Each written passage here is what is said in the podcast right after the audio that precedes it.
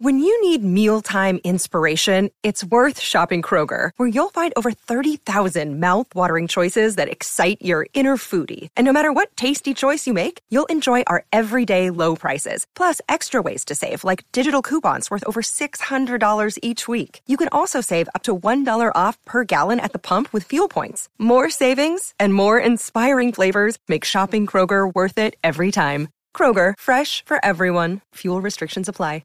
My brand new book, Midwife Pip's Guide to a Positive Birth, is now available. So much more than a book, this is a guide that allows me to hold your hand through your birth preparation journey. With over a decade of experience and knowledge packed in to ensure you really are empowered in the way you deserve to achieve a positive birth, regardless of the twists and turns that crop up. Make sure that you get your hands on Midwife Pip's Guide to a Positive Birth book now and are empowered to have the birth experience that you deserve. Hello, I'm Midwife Pip and welcome to the Midwife Pip podcast, the home of honest expert chat. My mission is to provide you with the very best support and information through pregnancy, birth, and beyond with my online courses over at midwife pip dot com. And as a podcast listener, I'm also offering you an exclusive fifteen percent off all my online courses using code podcast fifteen. With no further ado, let's get chatting. Today's episode is sponsored by Aptaclub, and we have invited on Doctor Poonam Krishnan, G P and media doctor, to chat to us about signs and symptoms to look out for and practical management options and tips to support parents' well-being. Because my goodness, life with a baby who is suffering from reflux is a real, real challenge. So welcome, Doctor Poonam, and thank you so much for coming on to chat to me. I'm very excited to pick your brains. Ah, thank you for having me on. Ah, oh, pleasure, pleasure. So talk to us, please. What are the signs of infant colic, the prevalence? When is it most likely to occur? What do we need to know? What do we need to look out for as yeah. parents? Yeah, and I completely empathise when you said there that colic is very, very difficult to manage, and especially when you are a new mum uh, or parent, you know, it can be really distressing watching your baby be upset and not understand why. Now, colic itself is when a baby cries a lot, um, where there's no other obvious underlying cause, and it is a very, very common problem. We tend to see it more around when the baby is anywhere from like two to three, four months of age, but it can happen early. Earlier too. Now, all babies cry, that's what they do. But you know when it's a problem and when it could be colic, when they're actually crying, now we can tend to say more than three hours a day for three days a week for at least one week. Okay, so typically people call it the witching hour, where you'll find that the baby becomes more distressed and unhappy. They have that really high-pitched cry that you can't console. It tends to be later on in the day, the afternoon or the evenings. Um, and it's when no matter what you do, you know, that would otherwise soothe your baby, it doesn't work. They might be really red in the face when they're crying. They might be clenching their fists. They might be bringing their knees up to their tummy or even arching their back. Um, and, and sometimes babies are quite windy as well. So you might find that they're, you know, letting off a lot of wind um, and and and but perhaps not pooing alongside that. Oh, it's so tough, isn't it? Because all you want for your tiny little newborn baby is them to be happy and content and comfortable. So when it's something that you can't just fix for them straight away, it's just heartbreaking, isn't it? As, as a parent, I think, to watch that in your little one. Yeah, it really is. And I remember it very well when I, um, with my eldest, and uh, and he had silent reflux as well, which kind of complicated things. It took us a wee while to figure out what was going on. But I'll never forget, you know, colic, when you've not experienced it or not had, you know, uh, a baby that's close to you that's experienced it, you don't quite understand just how debilitating it can feel for you and frustrating as a parent, because you want to do everything that you can to to make your baby smile and giggle and laugh. But actually it's a myth. Babies don't come out just cooing and and being happy all the time. The vast majority do experience an element of colic at some point. Um, And sometimes even when they're going through growth spurts as well, you'll find around the eight week mark, maybe around the twelve week mark, they just become really distressed. Um, but it's important to know that, you know, you're not alone if this is happening, um, that if you spoke to other parents, and actually some of the support sometimes comes from that. We can chat about that later. But just having a chat with others, and then you'll find that you're not the only one, but there are things that you can do to help. Yeah, definitely, definitely. And we'll go on to touch about those. I wonder if you could just explain to us, Doctor Poonam, what what kind of is causing colic? What is it in our babies? And we often hear about these terms, colic and reflux, I think, quite interchangeably. Yeah. But the symptoms, yeah. Am I right in thinking, are pretty similar? So the symptoms are, there is a bit of overlapping, and actually we don't understand exactly why colic happens. Uh, and colic itself is a word that describes kind of pain and spasm of the bowels. Now, if we think about it, you know, babies, They're, they've been in a very comfortable space in the womb for, you know, a very long time. They have everything that they need. They're warm, they're safe. There's, you know, it's it's just a place of real comfort. And then they come out into the world, and it's just such a shock to their system. And remember, these are just little people. Um, and then they have to trans kind of transition into a world where they're being given food, uh, you know, depending on the type the type of feed and, you know, that you choose for your baby, it could be having an impact on how they absorb that and how their gut matures. And some babies, you know, might be born prematurely. They might have a bit of an immature gut.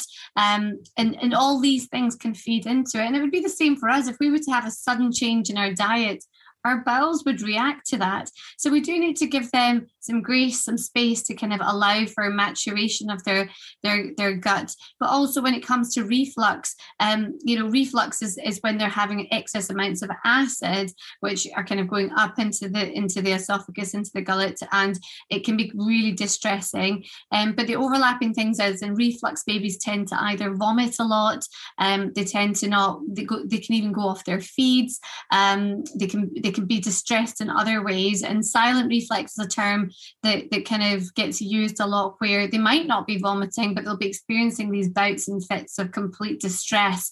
Uh, and that's where it's important that if, if that's happening and they're not feeding as well, they're not gaining weight, they're not thriving, that you need to speak to your health visitor or your G P as soon as possible.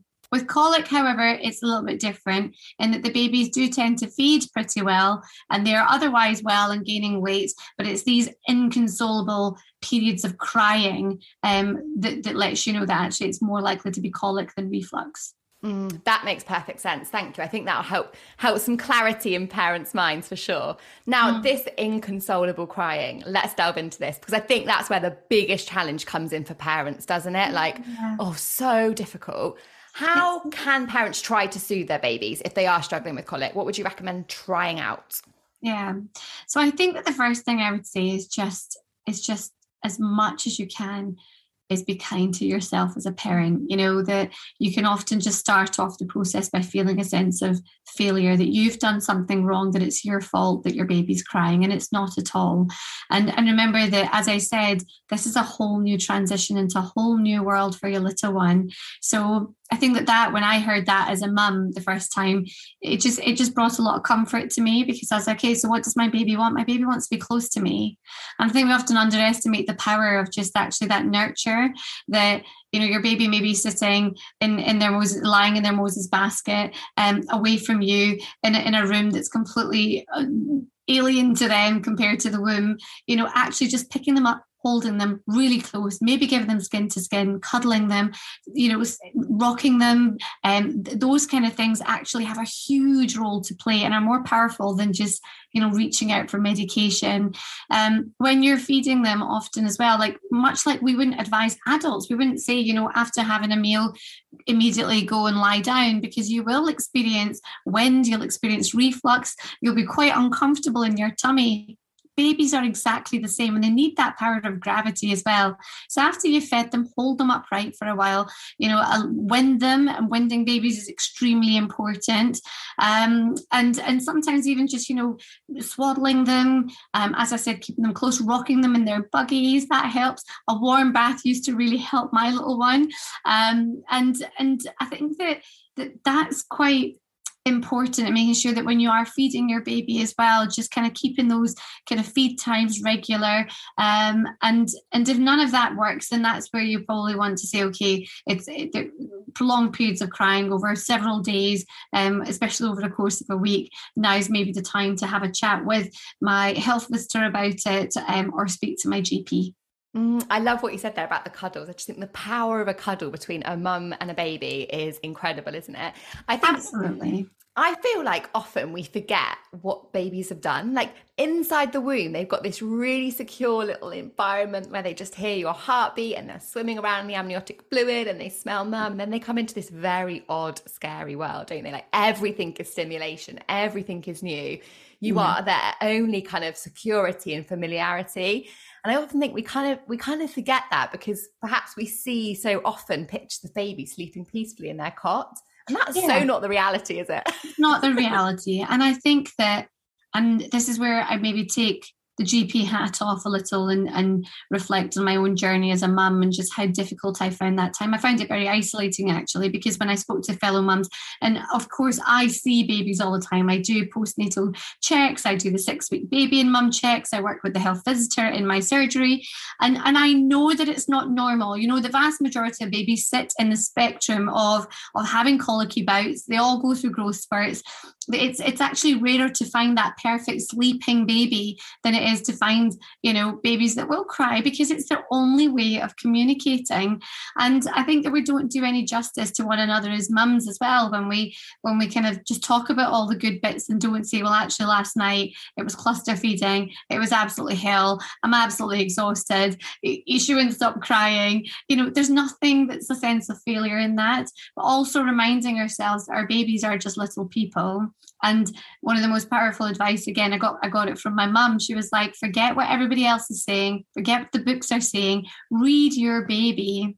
Um, and I think that the power of reading your baby and just holding them close to you, um, and that physiologically for both mum and baby is is so massive, because it releases all those incredible chemicals and feel good hormones and all that oxytocin and the love, and and you know what, it relaxes both mum, and as soon as mum feels a bit relaxed, because it can be very frustrating, especially when you're exhausted as well, you know, all of that kind of frustration lifting has a knock-on effect on your baby. And if we remember ourselves as grown-ups, when we are stressed, we're more likely to be windy, more likely to experience things like I B S, more likely to have things like reflux. So it's the same for our babies. Oh, one hundred percent. I often feel like the kind of biological needs of our baby in terms of that like closeness and contact with us kind of doesn't match the societal expectations yeah. of us as parents anymore. And yeah. I feel like that really, when we think about babies with digestive discomfort and things like colic, that really, really comes to light. Yeah. So I wonder, what would you recommend? We talked about that frustration that definitely creeps in. And we, of course, don't want to be frustrated at our newborn babies, but we're only human, aren't we? We are only human, and it's a tough time. Yeah. What kind of, because it's having such an effect, I suppose, on parental well-being, what kind of things can parents try to do to try and keep themselves calm and to try and manage those really difficult days and nights? Yeah, I think I think that one of the most important things is about accepting that you're not alone, and that this was never designed to be something that you were supposed to do alone. Um, and so that means reaching out for support. And a lot of us can sometimes feel that that, that immediately determines that you're not a good mum or a parent, and um, that you've somehow failed, um, you know, your baby, and and people are going to judge you. But actually, you know, everyone's been there, everyone will remember. And actually for people that are close to, and I, and I think that sometimes these N C T classes, they should really be with, you know, everyone that's close to the family that's about to have a child should also have some lessons, is that, you know, don't enforce your opinions. Every baby is different. So, you know, surround yourself with people that are going to be encouraging, empowering and supporting you, rather than the ones that are going to tell you what to do and try this and try that, or maybe you're doing this wrong. You want to steer clear. So have the power to say, actually, I need support. So reach out to your your your family, your friends, your relatives, your neighbours, anyone at all. know that your health visitor isn't isn't there just to do the checks and leave. Um, that you know you, they're there to to give you that safe space to talk about how you're getting on. So say to them, look, this is what the pattern is. What can I do to help? Or speak to your G P. I understand. I'm an N H S G P myself. That the pressures at the moment in the N H S are huge, and therefore you might be feeling frustrated that you're not getting through.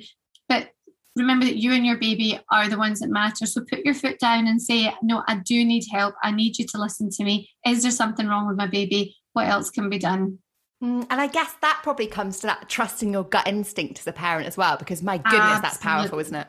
Yes, it is so important. Nobody knows your baby the way that you know your baby. We have this inst- instinctive thing um, that binds us with them. So if your gut is telling you something isn't right, never ignore it.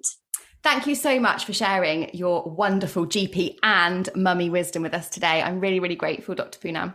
Thank you for having me on.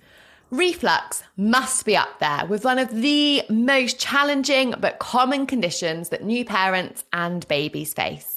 Seeing your little one uncomfortable and um, upset is heartbreaking, and I am excited to bring you this episode packed with expert information and guidance to cut through the confusion and help you to navigate this tough time.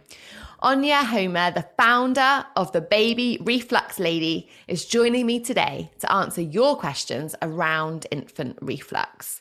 Following her own experience in mothering two babies with infant reflux, Anya was inspired to develop a way to support other parents and equip them with the knowledge needed to help their baby.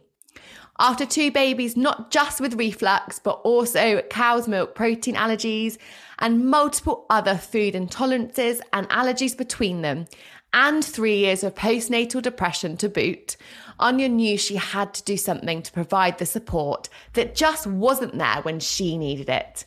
And thus the Baby Reflux Lady was born. Now, despite what doctors may say, reflux is not normal, and parents don't have to wait for their babies to simply grow out of it. Anya's going to be explaining loads more to us about reflux, but if you want to check out some more information and Anya's incredible work, then you can find her website, Instagram page, Baby Reflux Lady, and Facebook, all linked in the episode description. So welcome, Anya, and thank you so much for coming on to debunk this common uh, newborn condition, reflux. Thanks, Pip. I'm so, so delighted to have the opportunity to talk about it. Um, Because reflux is a massive, massive issue. And it gets me that, you know, you already used the words in the intro that reflux is normal. This is this myth that we, as a society, have come to believe that it's okay for babies to be in pain. And personally, after watching, as you said, both of my kids go through it, and having gone through the associated postnatal depression myself and the incredible stress that it introduced to my relationship with my husband, there is nothing normal about reflux. And I think when we start to understand it better, we get the opportunity to allow babies to be free of pain, allow their parents to get on with all of the other stuff that comes with children. You know, it's not, having kids is not an easy journey. And we all go into it, you know, hoping that we have our eyes open. And for the half of parents who get blindsided by reflux and colic, it makes it an awful lot harder than it otherwise could be. Mm-mm. And you just said that, Anya, half of parents. So does that mean that like fifty percent of babies suffer with things like colic and reflux? Is that is that right? Yeah, so the official stats from the the U K N H S and from the U S C D C, Centre for Disease Control, their estimates are about fifty percent of babies wow. will experience reflux. Like that is... That's huge. Talk, it is. It's three hundred seventy thousand babies in the U K alone every yeah. year. Like this is a repetitive number. Yeah, yeah.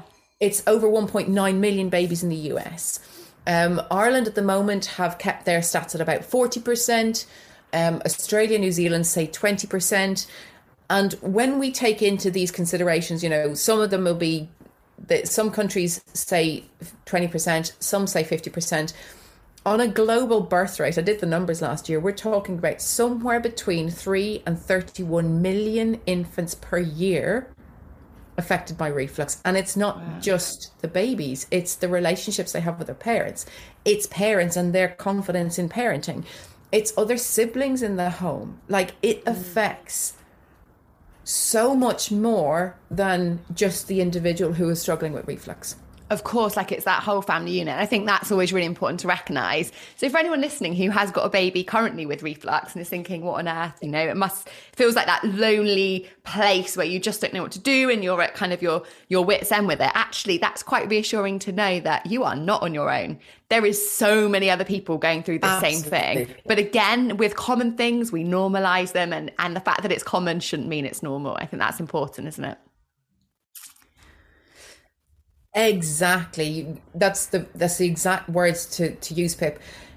And there is this element of, well, just because lots of kids have it, well, mm. surely it's normal. And this is where understanding what's going on for each child, we kind of step back and go, no, it's not normal. And every single parent of a child who has reflux or colic or is being diagnosed with purple crying if they're in the U S, they know in their heart, like, you absolutely know there's your baby is trying to tell you something. Mm. You might not know what it is, but the fact that parents go to their doctors or ask their health visitor and public health nurses and ask the midwives, like, my baby's crying too much. There's that gut instinct going, they're trying to tell me something and I just don't know what it is. Yeah. And that is the foundational element and place to start is, as a parent, you know, tune back into your parenting instincts. If you feel your child is more unsettled than they than you think they should be, then let's just ask a few more questions. Them up by going, oh, that's just colic, let's leave them cry for three hours on their own. Personally, I've never met a parent of a baby with with reflux or colic or any sort of crying who's actually able to leave them down and go, no, it's okay, it's just colic, let's leave them cry for three hours. Yeah. That's what the literature would have us do, but it's not actually what people do in in, in practice. It It's no. fundamentally impossible for us to have that heart disconnection to our children and go, I'll just let you cry.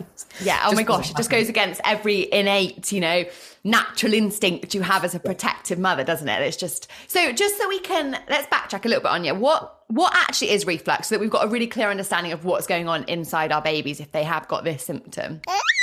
Hi, I'm Doctor Poonam Krishnan, G P and media doctor. Did you know that common infant feeding problems include reflux, colic, and constipation?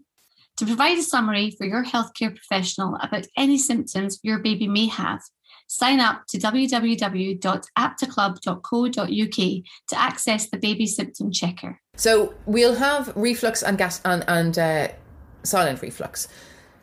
Reflux, both of them are the movement of something from the stomach into the esophagus. That is all that reflux is. It's regurgitation. Mm-hmm. With reflux, um, and the, the medical term is gastroesophageal reflux. It means something goes from the stomach into the esophagus. And that's why we shorten then, it to reflux. Exactly. Yeah. Because it's, it's just too long. And then we get the medics will describe gastroesophageal reflux disease. And the addition of the word disease, and this is from the official uh, NICE guidelines. It's in the European and North American uh, Pediatric Society guidelines. This distinction is that it causes marked distress. That's all. They say it's, oh, gore is normal, but gored, nah, that's when it's causing distress. Um, what we have between reflux and silent reflux is that reflux produces like a visible vomit. Something leaves baby's mouth. Silent reflux is it comes up somewhere in the esophagus or into the nasal passages. You might observe a baby swallowing frequently, but never vomiting. Right. So that's their distinction. What I will say to extend that is the medical society um, and institutes will also describe reflux as anything that is a very unsettled baby who appears to have no other issues going on with them at all. You might get babies who are very have lots of digestive discomfort. They will be classified as having reflux. Now, in truth, from a true understanding that reflux is regurgitation, that's not necessarily mm. reflux, even though it gets diagnosed as reflux. That's actually a digestive discomfort. But it all it all comes down to discomfort in the digestive system, which when we understand, we can do something about.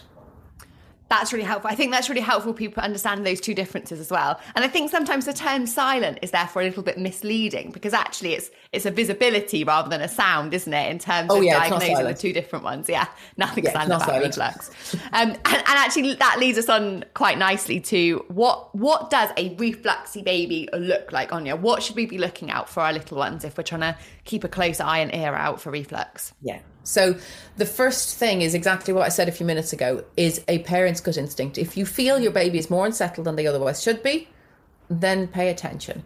If you were to adopt your baby's behaviours as your own, would you be happy living with them? So, for example, that's nice. If I was to drink a cup of coffee and then excuse myself three months later going, I'm sorry, I just need to throw that up, and do that three or four times a day, I'm not sure I would be happy with that being my way of life. Even if I'm, and, you know, I'm not going to be happy waiting twelve months for it to just go away. And right, not really, not even understanding that process, because you as an adult in your brain can kind of process what that is, as unpleasant as it is, whereas yeah. a baby has no idea, do they? So it's even, even more scary and vulnerable. Yeah, exactly, exactly. And the, the symptoms of reflux for parents to look out for, this is where it's a really, really, really grey area, because, and this is where the medics get confused, there is no set of symptoms. Mm. This is where I disagree with that term gastroesophageal reflux disease. Reflux is not actually a disease in its own right. It has no underlying common pathogen that's there all the time. You sure. know, if you take coronavirus, you test for it, there's something present in everybody. Everybody has this same sort of viral bug thing. That's coronavirus. That's a disease. You know, you look at some of the more, you know, common diseases, you look at cancer. That is a very identifiable mutation in every single form of cancer that then fits it into that bucket. Reflux, there's no blood test for reflux. There's no D N A test for reflux. It's all observation. And there is no one set of symptoms that goes, if a child presents with dum, dum, dum, dum, dum, that's reflux. And that's what makes it so hard, right, for, for the medical professionals seeing these babies. Exactly. What we need to do is change our viewpoint. Okay, we need to change the viewpoint. We're looking in, at the minute, the medics are looking in a small window into a into a square room, and they can't see around the corners. We need to go around to the other end where there's a wall of glass where we can just see everything that's in the room. It's just change the viewpoint. When we look at reflux as a symptom in its own right, and we start to see what else is going on with it, then we start to see what the underlying cause is. But frequent, frequent symptoms is babies generally unhappy. They, they they might have really poor sleep. Um, they will very frequently have uh, digestive discomfort of some sort. They might have difficulty feeding. Um, they might have vomiting. They might not have vomiting. They might have projectile vomiting. They might have very frequent spit up. They might be described as a happy spitter. They may or may not have problems gaining weight. You know, these are all things that people tend to look for, but may or may not be there. Um, We get uh, eczema, rashes, uh, mucus in the poo. Um, we get different types of vomit. You'll get watery vomit. You'll have, uh, you know, baby dribbling while they're feeding. The list goes on and on. I mean, on my, my website, I've got a free symptoms tracker to help parents figure this out. We look at over eighty, eighty different symptoms, signs, behaviours and events in a child's life that we look at first to see if a child experiences something regularly and is generally unhappy, then there's probably something we can figure out and do about it. Like, for example, a child who has hiccups. This is where understanding the frequency and severity is really important. If you ask a parent, you know, does your baby hiccup? Invariably, everybody says, well, yeah. For sure, yeah. But do they hiccup seven times a day? Or once every seven days. Mm. They are two very different symptoms and behaviours. the child who hiccups once a week, we're not really concerned about those hiccups. They're not telling us anything. The child who hiccups seven times a day or even three times a day, right, that child definitely has excess air in their tummy and they're getting it in repeatedly. So we'll go back and look at what else, what are the sources of air intake that we might want to address? How can we do that in a holistic manner? Um, so yeah, unfortunately, it's not the easiest question to answer in the symptoms, but go, I always go back to gut instinct. You know, is your baby more unsettled than they should be? In that case, we can unpick the patterns and then see what's going on for them. Yeah, and I think that's a good point, isn't it? And it, it reminds me of pregnancy a little bit, Anya, with what you were describing there, in that so many things isolated on their own or infrequent are normal. But it's yeah. when you piece everything together that you've got all of these little little kind of triggers um, that are adding up. And oh my gosh, gut instinct as a mother is like our number one superpower, isn't it? It's so powerful. Absolutely. We should always, always take note of it. Yeah, yeah, one hundred percent. Like the the power of our gut instinct is just, it, it's un, it's unbelievable. When we tune into it, if there is that nagging feeling that something's not quite right, listen to it. Probably isn't, yeah. yeah. So given how, I guess, tricky it can be to navigate the diagnosis of reflux and those variable symptoms and sometimes probably quite vague symptoms, can it often be confused with anything else reflux? Do you often see a sort of a misdiagnosis or parents going down an incorrect path? Yeah. So the, the challenge we have is the medics have very little in their toolbox other than their their stepped approach, which is watch and wait, you know, reassure parents that it's normal. Then they'll try um, reducing or changing feeds to be more uh, smaller feeds more frequently. Then they might suggest thickening milks to make it more difficult for baby to vomit them out. And their next step then is medication, and they step up the medication. They usually start with something like uh, an alginate, which is most frequently Gaviscon. And then um, if you're in the U K, it's usually a P P I, which is omeprazole, or in the medications that end in prazole. Or in the U S, they might start with a H two R A, such as famotidine first, and then a P P I. They don't have the guidance and background knowledge to look for skills or to look for the symptoms and understand what the story is. The medications never address the underlying cause of reflux. Sure. And so we're missing out on so many things. Like my own daughter, my eldest, she was diagnosed officially with colic. And when she hadn't grown out of the colic by five and a half months, I'm like, okay, we'll change it to reflux, but like, you don't do anything different. I'm like, well, what then? Um, so this for me is about understanding what we do sooner. Mm-hmm. There are extremely rare cases where reflux is a symptom of something more sinister. So my approach is, if we understand every child's reflux, it should take us no more than six weeks. And that's for a super complex case, to work out everything that's going on for a child. At the moment, some kids are struggling for three or four years before they get wow. the actual diagnosis of what's going on.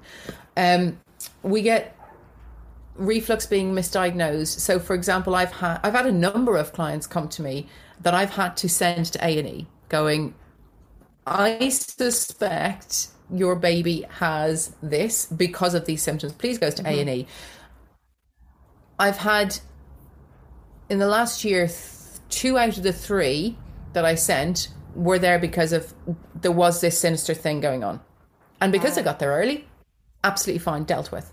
Um, like one of them was pyloric stenosis, which is when the pylorus valve, the, the valve out of the stomach and small intestine, clamps shut. Mm-hmm. And, you know, babies with this, they're not getting anything through the stomach. It's a very, very quick and uh easy as far as surgeries go. It's keyhole surgery. It's a surgical repair. It releases the valve and then everything goes back to normal. But without that identification, like I've had parents come to me going, the doctor says it's okay. The doctor says it's okay, and leave it for another few days. I'm like, I've got all the red signs here. Mm. I'm going to send you there and you're going to ask for this. You know, it's diagnosed with an ultrasound, which is a non-invasive test. It's and that's where babies trick us, isn't it? Because they are so resilient. You know, they kind of, they cope and they cope and they cope and they cope and then they crash. And that's why, like you say, being on it is so important. We're just taking a quick pause from this episode so that I can share with you a brand that I know you're going to love as much as I do. My little Finley is growing up fast and is almost on the move, which means it's now time to start making our home safe for him. Did you know that every single week, at least one child under five years of age dies in an accident, seventy-five percent of which happen in their own home? I think this is terrifying. And this is why the team at Cheeky Rascals offer a variety of products that not only help make parents' lives easier, but are also the safest on the market, including brands like Love to Dream, Rocket, and the Fred baby-proofing safety range, which has everything you need to keep your little one safe and your mind at ease. I want to support you to make your home safer for your little one and prevent them coming to any harm. So Cheeky Rascals are sponsoring this podcast and offering you fifteen percent off Fred safety products using the code midwife pip fifteen. Yeah, absolutely. I mean, I've had babies with blood in poo and you're like going, that needs to go to A and E right now, you know? And they're like, well, my doctor says to watch and wait. I'm like, I disagree with your doctor on this case because of X, Y, and Z. X, Y, Z, yeah. We can, it can be confused with other things, which is why the approach I take, going through all the symptoms, like it takes me less than forty minutes to work out with a parent what are the most likely things going on. If you take action and that action doesn't give you the results you're expecting within a week, then you go, okay, fine, we need to dive deeper and dive deeper and dive deeper. There's also red flag symptoms at the very beginning. You're like, if you see any of these, go to the doctor and this is what you want to ask for, you know? And, and so by looking at the root cause and figuring that out first, I think we get better support for all babies much faster because we're able to rule out those more complex things, most sinister, more sinister things, because we know, we understand the patterns that we're looking at. Mm. You know, it's about, it's, it's a bit like doing a really complex jigsaw. You know, the doctors at the minute are doing a thousand piece jigsaw with the lovely green cardboardy thing turned up and they've thrown away the picture. It's not impossible, but it takes longer. The way I do it, I turn all the pieces over and I've got a reference picture. And it's like, oh, I can pick up a piece and go, right, oh, that's where it goes. Mm. You know, and the more pieces or symptoms you put together, the more confident you are that, yeah, this bit goes in that top left-hand corner and this is the orientation it goes in. So getting the full picture is always, always important. I love that analogy. And also I like the fact that your approach feels very individualized and recognizing that one baby is going to have different symptoms, is going to cope or display differently to another. Yeah. And one of the other things you mentioned, Anya, with your own child's diagnosis was that confusion with colic. And I think colic's another condition we hear about all the time. What is the the kind of difference, if you like, between colic and reflux? Essentially, there's no difference. A baby with colic is very unhappy. Typically, they won't be throwing up and therefore won't get the diagnosis of reflux. Sure. But actually, it could be that silent reflux you spoke about. Yeah.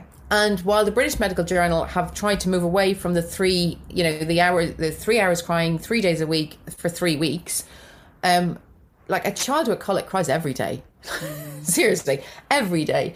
And it is evening times. And I started to look at this with my daughter.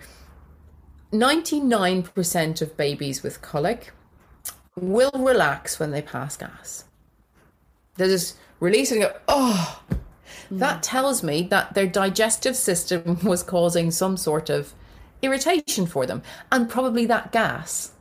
So let's rewind and go, well, why is that excess gas in there? How is it getting there? What's the source of it? And therefore we can resolve that as well. You know, colic is digestive discomfort. The, the British Medical Journal have started to recognise that. It's just not in the, you know, the, the NICE guidelines yet about what colic is. When we start to look at it through a different lens of digestive discomfort, we get to go, okay, the next question is, how is it getting there? What's causing that? And how do we address that? And sometimes it could be like, this could be that baby is drinking air. It could be that they're just crying too much. It could be that if uh, if mum's breastfeeding, that she's eating something that isn't quite agreeing with baby's body, or it's not being digested fully, or it could be that there's something in their milk that isn't fully being digested by their body, and so it's fermenting. We need to understand what is at source. When we solve things at the source, we get a cascade of positive benefits. Like this is this is my engineering background coming in. It's root cause analysis always. What is what is the problem here? And therefore, it's the only question we ever need to ask is, what is causing this child's discomfort? When we can answer that question, we can do so much more. It's a really, really powerful question. Mm, that's really helpful, I think, for people, for, for those listening that are perhaps sort of, you know, trying to navigate a diagnosis. Perhaps it's conflicting advice. It's all a bit confusing. I think that's a really nice way of, of summarising that. Um, and obviously, Anya, prevention is always going to be better than cure. No parent wants to have to try and identify the problem with their baby. They'd much rather it was just never there in the first place. Um, are there any kind of predisposing factors to reflux, or any things that parents can try to implement and do to reduce the risk of your, their child developing it? Families have a lot going on. Let Ollie help manage the mental load with new cognitive health supplements for everyone four and up, like delicious Lolly Focus Pops or Lolly Mellow Pops for kids. And for parents, try three new Brainy Chews to help you focus, chill out, or get energized. Find these cognitive health buddies for the whole fam at ollie dot com. That's O L L Y dot com. These statements have not been evaluated by the Food and Drug Administration. This product is not intended to diagnose, treat, cure, or prevent any disease. Uh, yes and no. The challenge with reflux is that, depending on what it is, and because of the thirty plus different causes of reflux, it's very difficult to say, if you do this, they won't get that. Sure. Some of them are completely unpreventable. However, ninety-nine percent of them are resolvable. We can address. Nice, yeah. So, you know, I have created, like, I think, it, as far as I know, it's the only um, it's the only antenatal class that specifically talks about reflux. Um, and we look at it, well, addressing some of the things that can happen in pregnancy. How can we mitigate them? Sometimes we can't avoid them, but how do we go, okay, well, for example, um, uh, mum might have gestational diabetes. Okay, so what that might mean is baby might be bigger than they otherwise would be for size. It might make birth more difficult, so there might be some birth trauma there. Um, baby might have been squashed or squished in utero, so that might affect them. It might elevate mum's um adrenals, and like her stress levels, which also can have an impact. And all of these things we can do things to resolve when we understand them. So the antenatal course is all about understanding, well, as you go through pregnancy, these are the things that can have an impact. Mm. These are some of the things you can do. We can't guarantee that we're not going to get, you know, by changing folic acid or folate supplementation, or changing when mum starts it, we're not going to guarantee that tongue tie does or doesn't happen. Mm. And that almost is irrelevant, because at the other end, we know that if there is oral restriction, we can do something about it. Um, and it's about providing that confidence, I think, to parents, that even if you do get a baby, I get a lot of parents um, who have decided not to have another child because of the reflux experience with the first. And that breaks my heart, but I know exactly, I know exactly where they're coming from. That's why I've only got two. Um, It's that understanding that we can have the tools to do something about it much sooner. You know, it was twelve months of help, my first daughter. It was two weeks of bliss with my second, and then three weeks, or three months where it got hellish. And then I learned more. They were my biggest teachers.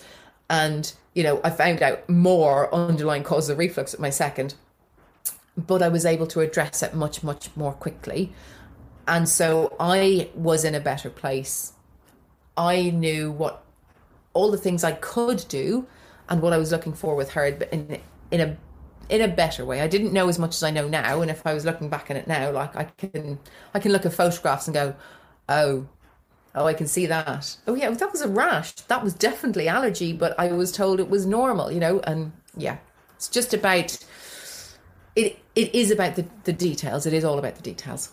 knowledge is power, isn't it? And I think, you know, that that preparation is so, so key. And one of the things I'm really encouraging women to do as much as possible now is in pregnancy, there's so much information, isn't there, of course, about pregnancy and birth preparation. But I think starting to look at preparing for motherhood, having a baby, the postpartum, um, it's also really important, isn't it? Just sort of exploring what's normal, what isn't, so that although you might not have a massive in-depth understanding of managing reflux in your pregnancy, if you know what to look out for and how quickly you should seek support, even just that is really, really powerful, isn't it? And making that journey a little bit smoother.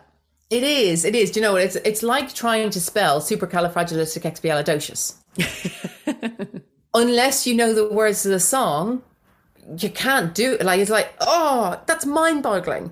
However, if you sit down and you listen to Mary Poppins, you're like, okay, I can do this. Yeah.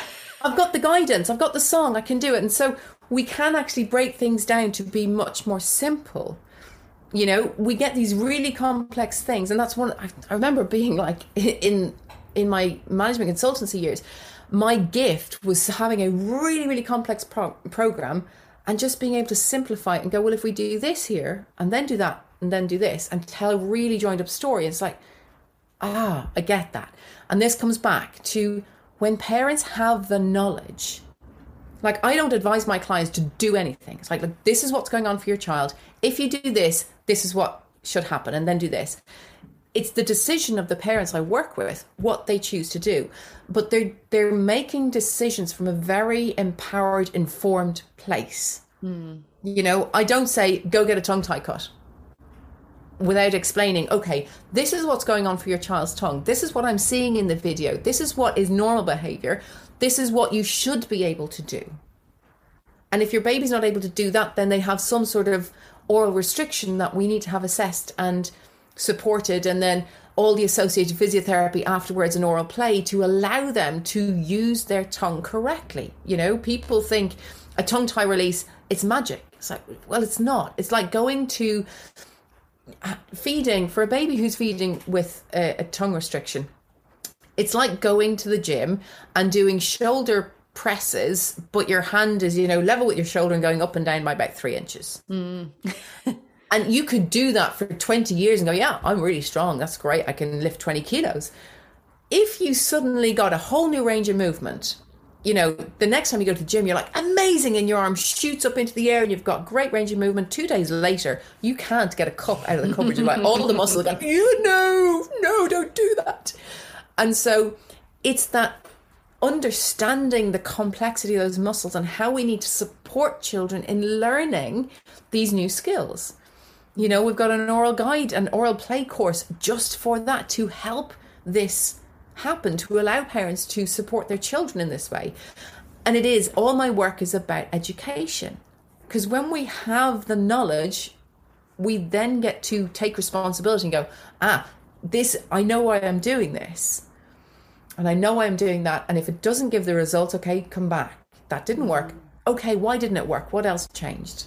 You know, I work with clients. I don't tell them what to do. It's we we figure it out on a baby by baby basis. And that's really empowering, I think, for parents to to build that relationship and be so proactive and be be that real troubleshooter and that advocate for their child, because that's all we want to do, right, as as parents. Yeah. Now, Anya, I know you probably have, you know, like so many different things you explore when you're working with parents that are struggling with reflux. But what are some of the common kind of troubleshooting things that might help resolve um, influx, uh, reflux in babies? Yeah. So, I mean, the, the, the real key is answering that question I mentioned earlier on, which is identifying what is the underlying cause. Mm, sure. We don't, we don't get magical answers by try, try this, try that, try the other. Like, I get so many parents who will try osteopathy or try chiropractic or get a tongue tie released and try medication. And sometimes they're doing all the right things, but in the wrong order. Mm, sure. That makes sense. So we need, like, it really is understanding exactly what's going on. Um, listening to your baby, you know, some of the really simple things, observing sleep patterns. Like, I have met children who have had reflux and got medicated for reflux for months, and the underlying cause was overstimulation. Baby literally was out. These are these, this was pre-COVID, so when, when parents actually went out after three days' birth, you know, we went out to see the antenatal class. We have to we have to go and get the coffee. Um, leave the house. Yeah, absolutely. You could leave the house and there was places to go to welcome you in. But these children, I was seeing them; they were getting overstimulated because the pressure of society and culture at the time was: you need to be out, and you need to be seeing, and do this and do that. But actually, for a six-day-old, a cafe is a really busy place. Like, imagine being landed on Mars. Like, you, you go to bed and you wake up, you're on Mars and you're on your own. You're like, oh. There's all these lights and oh, these strange people and noise and, yeah. Exactly. And so babies communicate by crying. And when they cry, they go, wah! And in that inhalation, they fill their chest and their tummies with air. And that air becomes a compounding factor. And that can be a direct... Sorry, there's a crow on the roof. Um, if you can hear something knocking, there's a crow just landed on the roof. Um, the that air can drive reflux. And so it becomes cyclical because you get one bout of reflux of stomach acid in the throat. And all of a sudden, baby's like, that hurts. I'm going to cry because this hurts. And then they're breathing in more air. And then that causes more reflux and it becomes cyclical. You've got that cycle, now, sure. So now this child has reflux. Well, the doctor has nothing to do but medicate. Mm. And so all we needed to do was actually pay more attention to baby in the first instance, obey them when they're going, Mum, I'm tired. Like, okay, let, let's get you sleep then. Let's, you know, put you in a small little safe cocoon, especially in the early days, is respecting all of these things that we're taught about the fourth trimester, is respecting baby's need to have a gradual introduction and exposure to this incredibly massive world when they've just exposed, you know, they've just been exposed from this beautiful safe cocoon. Um, so there's that, there's uh, looking at and paying attention to how you're feeding baby. You know, if baby says, I've had enough, maybe they've had enough. Just because the tin says, you know, for a formula-fed baby, just because it says they should have between four and six ounces doesn't mean they have to have six ounces at every single feed. Mm. There, there's paying attention to baby. Whereas a breastfed baby, we have no idea how much they're getting fed because very few of us put baby on a scale before and put baby on a scale afterwards. Oh, that's thirty-seven mils that they just had. We don't know. We trust baby to know themselves a bit more. So doing a bit more demand-fed bottle feeding for bottle-fed babies will help as well. It's respecting what they think they need. Um, again, you've got to do all that in balance because you've got to make sure baby is gaining weight appropriately as well. So it does get more complex if baby is uh, is not thriving. But again, it's going, well, why are they not thriving? What's going on? You know, it's unfortunately, it's not a, a simple... just do this and, and you'll be okay. It's answer that question and it'll be okay. And then, so I love that sort of, you know, that working backwards and then looking at that whole baby, that whole environment, the whole family unit, and really working with them to find the the solution that's going to be right for them. And and I guess it's one of those things, Anya, I'm, I'm assuming you'll agree that what works for, you know, Joe Blogs next door might not work for you and your baby. And that's okay. And, and we're all individual, yeah. Right? Absolutely. Absolutely. And there is the nuances of, you know, I work with some clients and I'm like, I can't possibly do that. I'm like, well, that's fine. Let's find out what fits with you and with your life and with your other four children. Mm. You know, some parents, you know, it's their fifth child and they're going, I literally can't stay in this. I can't, you know, be in the house and do this and focus one hundred percent on one child. It's just not possible. Um, things like that, like another tip actually is a back, a really good, proper back structured carrier. Mm. For babies with reflux. Babies love the safety of a parent. They love the movement and they love to be upright and held and supported properly. You know, you you probably know, Pip, a, a good carrier has to be fitted correctly. You can't just go and buy anything from the closest shop. It's like getting a bra that has to fit two people, you know. Yeah. and and the same carrier for one child might not fit the next. Which is why some babies will get into a carrier and they're like, no, it's just not comfortable for them. It hasn't been fitted correctly. You know, so go visit the local sling library, get somebody who knows how to fit them, to fit them properly.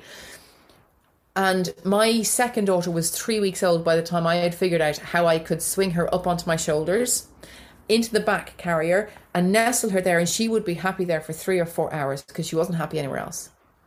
But the back carrier for me gave me my own physical space back, allowed me to interact with my other daughter.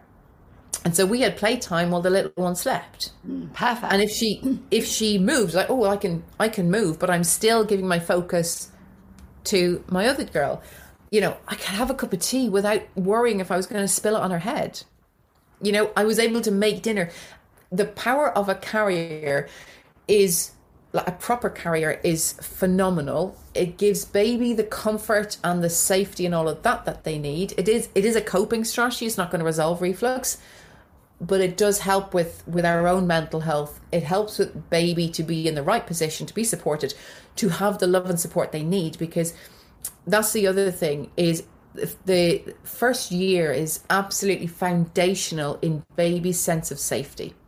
You know, this is why even if we can't do anything for, for a child's pain in that moment, sometimes just being there and holding them is enough. Mm. You know, they get that reassurance of, okay, this hurts, but I'm safe. And that builds their brain for life, doesn't it? You know, we know Absolutely. How powerful that first one thousand days of a child's life is. And, and we want to make that positive and nurturing and incredible to set them up for the best future, because we want the very best for our children as parents. And, and Absolutely. That's, that's only natural. Now, Anya, I think this next one's going to be hard for you, but I wonder if you could give us just three top tips for parents that are navigating life with infant reflux. It's going to be hard to narrow it down because I know how passionate you are about this subject. It is. It is. The first one, because thankfully, secret tip, everybody, Pip told me about these beforehand, so I have had a little bit. The first one is always trust yourself. You know, I know lots, I know there's lots of us out there now telling parents to trust yourself, but I really mean it. You know, if you think there is something going on for your child, if they're more uncomfortable than they should be, then trust that and listen to yourself. Um, the next one goes on like, is that question, answer that question of what's causing my baby's discomfort. And the last one is if, actually I've got two. Go on, we'll let you off. You, I'm, I'm going to do because they're all sort of linked. If you don't like the answer that you've got from somebody, ask somebody else. Mm. Don't keep going back to the same person who keeps telling you an answer you don't like. If you don't like the answer as a parent, you're like, okay, I don't like that answer. I'm going to ask somebody else. Um, and the last one is, and I give this to all my clients as well, is you're the absolute expert in your child. Nobody knows them as well as you do. So when you ask anybody else for their input, be it a doctor, a midwife, a, a me, a book, a, an allergist, take what resonates and what works, and leave what doesn't. Mm. You know, it is it is your job as a parent to curate all this information for your child, because every child is different, and go, this bit works for our child, this bit works, that one didn't. You know, don't spend hours winding your baby in a particular uh, in a particular way because somebody on YouTube said it was a good idea. It's like, try it. If it works, brilliant, run with it. If it doesn't, find something else. Park it, yeah. Find something else. Move on. Yeah. Oh, Anya, thank you. It's been really great to talk to you. And I really hope that this has helped to, I guess, open the eyes and support parents that perhaps are going through reflux or are concerned about it. Yeah. Um, because I'm sure most most neuroexpectant parents have heard reflux horror stories from friends and mm. families. I know I certainly did in pregnancy. Um, but if anyone wants more support and information, then please check out all of Anya's um, links and courses that are linked in the episode description. It's been wonderful to talk to you, Anya. Thank you so much for your time. Thank you, Pip. It's been wonderful to be here. And that's it for another episode. I hope you enjoyed listening. Remember, you can use your exclusive discount code podcast fifteen on all my online courses. And why not check out my free mini course while you're there too? If you enjoyed listening to this episode, remember to hit subscribe so you're the first to hear about all the upcoming chats too. And I'd be immensely grateful if you could take a couple of minutes to leave me a quick podcast review too. I look forward to speaking to you again very soon. Regulatory statement required. Breastfeeding is best for babies and provides many benefits. It is important that, in preparation for and during breastfeeding, you eat a varied, balanced diet.